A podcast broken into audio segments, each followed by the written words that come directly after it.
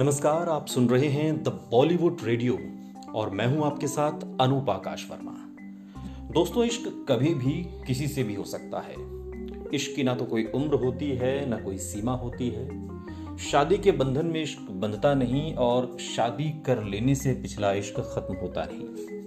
इसकी एक बानगी हम आपको आज सुनाने वाले हैं। हालाँकि फिल्मी दुनिया में तो ऐसे ढेरों किस्से हैं। आज की कहानी नरगिस दत्त की कहानी है। सुनील दत्त ने अपनी जान पर खेल कर नरगिस की जान तो बचा ली, लेकिन ऐसा क्या हो गया कि राज कपूर से नौ साल का अटूट रिश्ता टूट गया? एक जून साल उन्नीस सौ उनतीस, महान अदाकारा नरगिस दत्त का जन्म जुद्दन बाई के घर में होता है। जुद्दन बाई की कहानी हम आपको पिछले एपिसोड में सुना चुके हैं।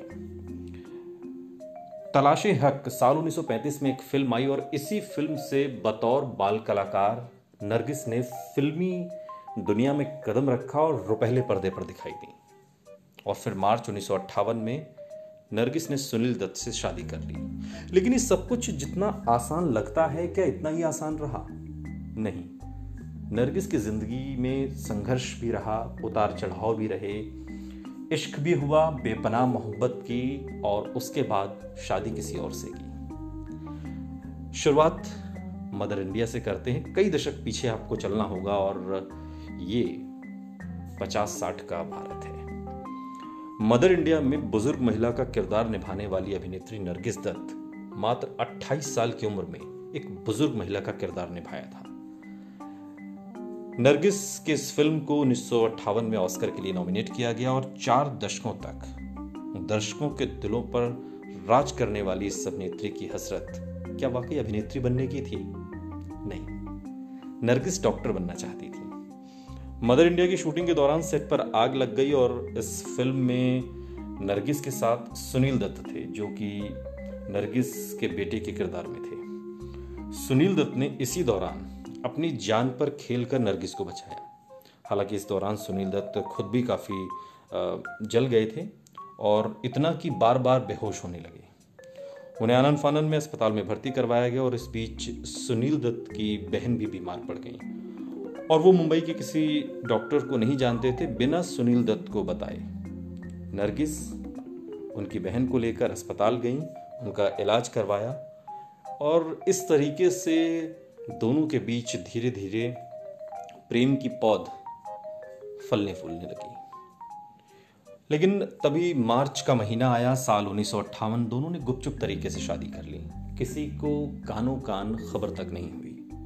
हालाँकि फिर इसके एक साल बाद उन्नीस सौ उनसठ में दोनों ने अपनी शादी की औपचारिक घोषणा की, एक रिसेप्शन दिया।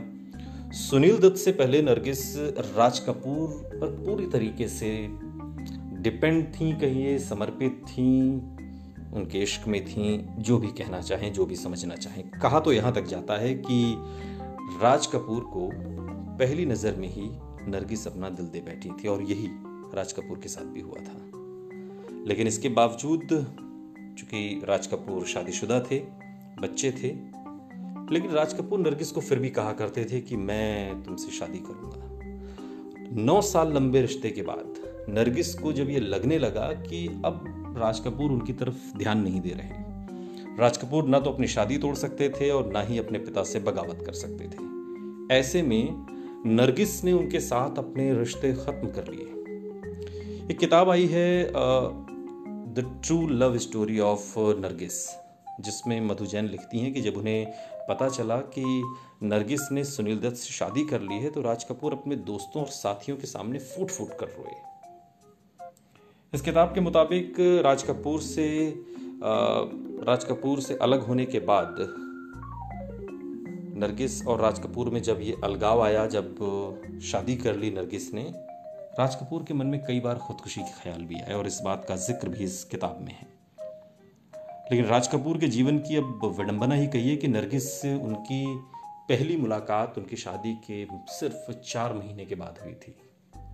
अगर ये मुलाकात चार महीने पहले हुई होती तो क्या होता? खैर, दोनों के धर्म अलग अलग थे, लेकिन नरगिस को बॉलीवुड करियर में बहुत मान सम्मान मिला। उन्हें पद्मश्री पुरस्कार से नवाजा गया। साल 1980 में इंदिरा गांधी की सरकार ने उन्हें राज्यसभा सदस्य बनाया। मुंबई के बांद्रा में एक रोड है जो नरगिस दत्त के नाम से है। और हर साल राष्ट्रीय फ़िल्म पुरस्कारों में राष्ट्रीय एकता पर बनी सर्वश्रेष्ठ फ़िल्म को नरगिस दत्त पुरस्कार दिया जाता है। मधु जैन की किताब है first family of Indian cinema the Kapoors. इसमें मधु जैन ने लिखा है कि नरगिस ने अपना दिल, अपनी आत्मा, यहाँ तक कि अपना पैसा भी राज कपूर की फ़िल्मों में लगाना शुरू कर दिया था। जब आर के स्टूडियो के पास पैसों की कमी हुई तो नरगिस ने अपने सोने के कड़े तक बेच दिए। कहा तो यहाँ तक भी जाता है कि नरगिस की शादी की खबर सुनकर राज कपूर अपने आप को सिगरेट की बटों से जलाते थे। कष्ट देने के लिए नहीं, ये महसूस करने के लिए कि कहीं वो कोई सपना तो नहीं देख रहे। नरगिस के जीवनीकार टीजेस जॉर्ज लिखते हैं कि इसके बाद से ही राज कपूर ने बेनतहा शराब पीनी शुरू कर दी थी। राज कपूर को हमेशा ये लगता कि नरगिस ने उन्हें धोखा दिया है। साल उन्नीस सौ छियासी में राज कपूर ने एक इंटरव्यू दिया था अपनी मृत्यु से पहले कि मदर इंडिया को साइन करने को लेकर नरगिस ने मुझे धोखा दिया था।